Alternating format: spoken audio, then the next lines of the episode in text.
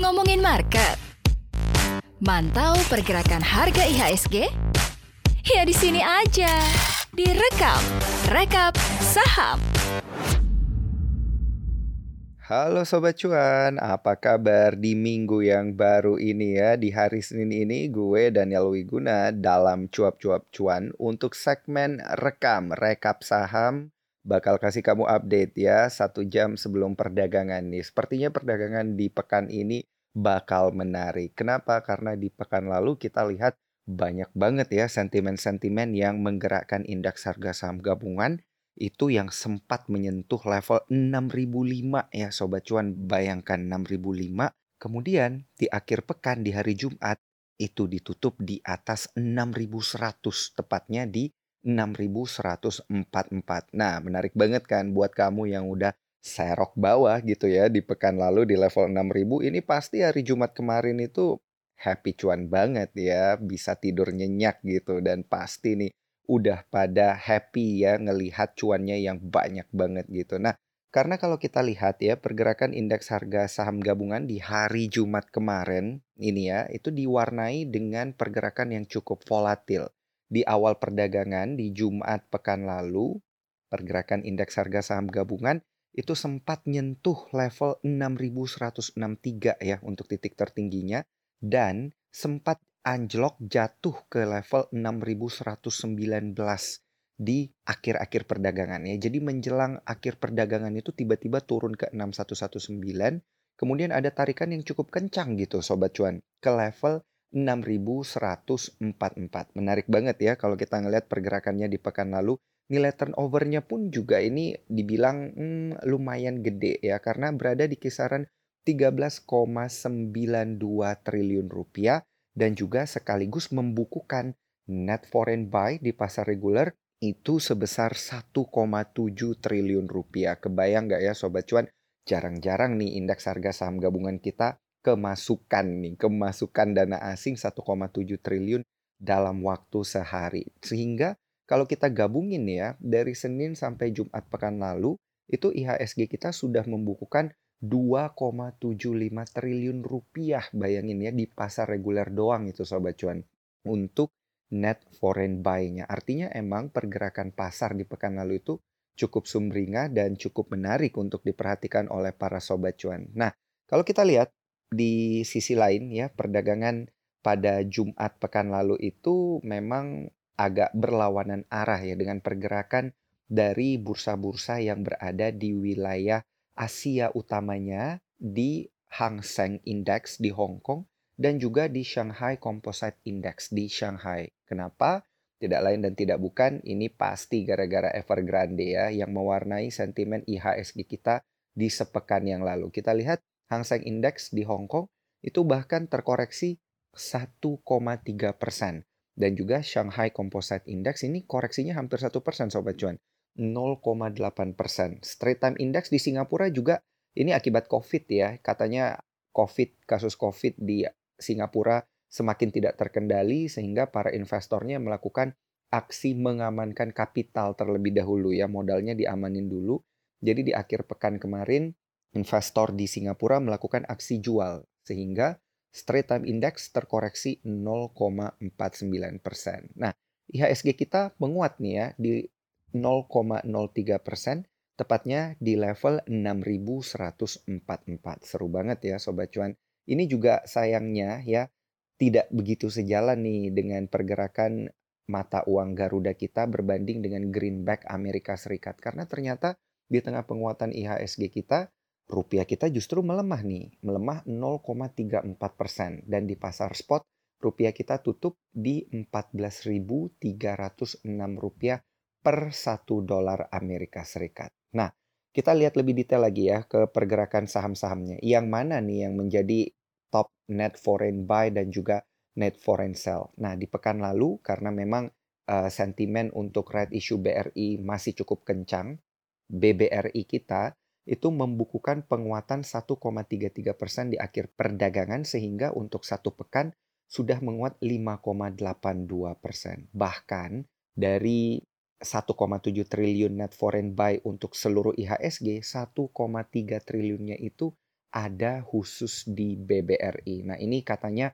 menunjukkan kepercayaan para investor asing bahwa right issue BBRI ini pasti akan berhasil ya. Jadi dapat dukungan dari para investor. Selain itu, net foreign buy lainnya ada di saham bukalapak.com dan juga yang ketiga ada di BBCA. Jadi para sobat cuan nih yang udah punya sahamnya, emiten-emitennya ini happy cuan ya di sepanjang pekan kemarin utamanya di akhir pekan. Nah, pertanyaannya adalah kira-kira nih ya apa yang perlu diperhatikan oleh sobat cuan satu jam menuju pembukaan pasar nih di jam 9 waktu Indonesia Barat.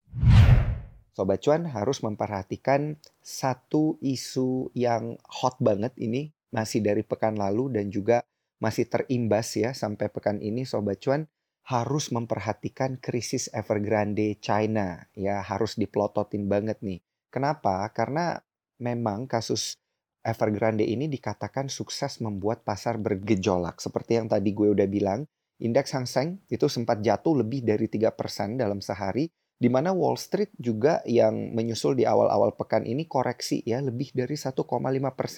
Kalau ditinjau dari fear index-nya atau fix index-nya Amerika Serikat di Wall Street, itu fix index sempat melonjak ya ke level 26,7 persen, di mana level ini adalah level yang tertinggi sejak Mei 2021. Nah, perlu Sobat Cuan ketahui, fix index ini adalah indeks yang memperhatikan seberapa takut investor itu untuk berinvestasi di instrumen berisiko seperti saham di Amerika Serikat. Semakin tinggi angkanya, ini menunjukkan investor semakin takut untuk masuk ke instrumen-instrumen yang berisiko.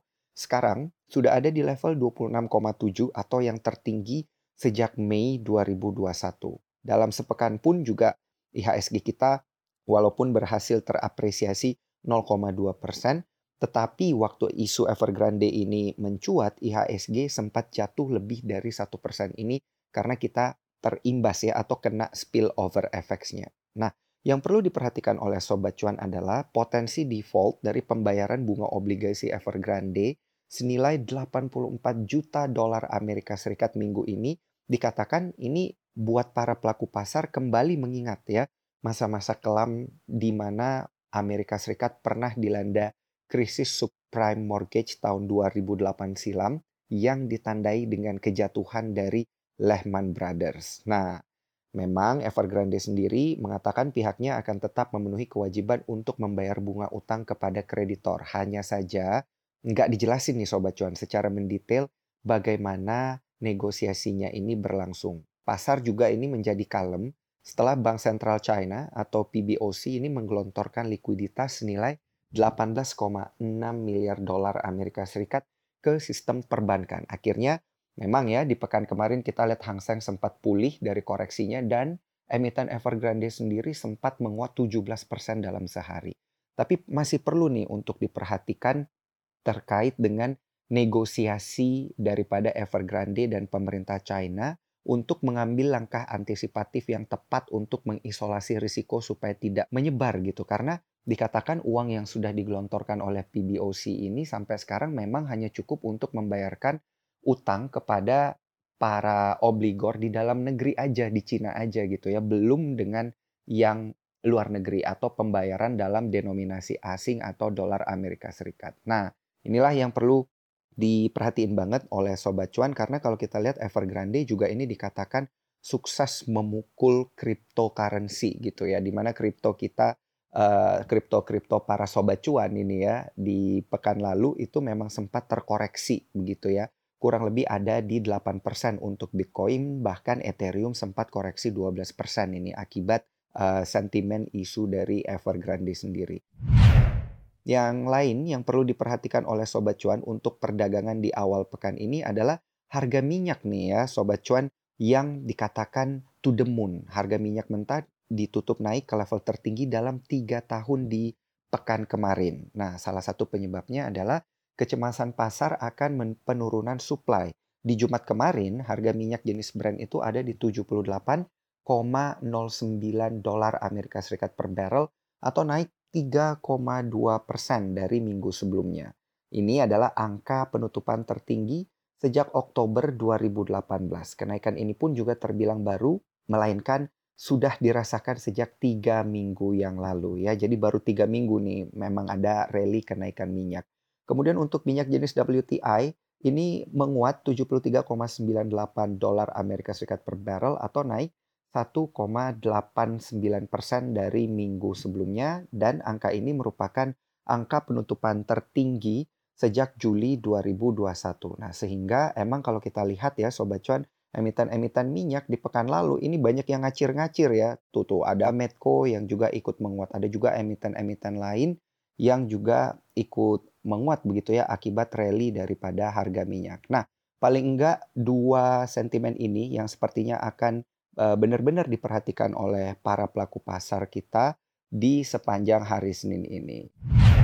Nah, Sobat Cuan, satu jam menuju pembukaan, semoga udah pada siap ya ini device-nya buat trading ataupun buat investing gitu ya, pilih-pilih sahamnya yang mana dan semoga cuan selalu. Thank you buat dengerin konten rekam kita setiap pagi jam 8 hanya di Spotify cuap-cuap cuan. Apple Podcast dan juga Google Podcast. Jangan lupa follow Instagram kita di @cuap_cuan dan juga untuk follow YouTube kita ya di cuap-cuap cuan. Subscribe, like, dan juga jangan lupa buat di-share. Thank you banget ya Sobat Cuan udah dengerin kita. Sampai jumpa besok tetap jam 8 pagi di segmen Rekam, Rekap Saham. Bye Sobat Cuan.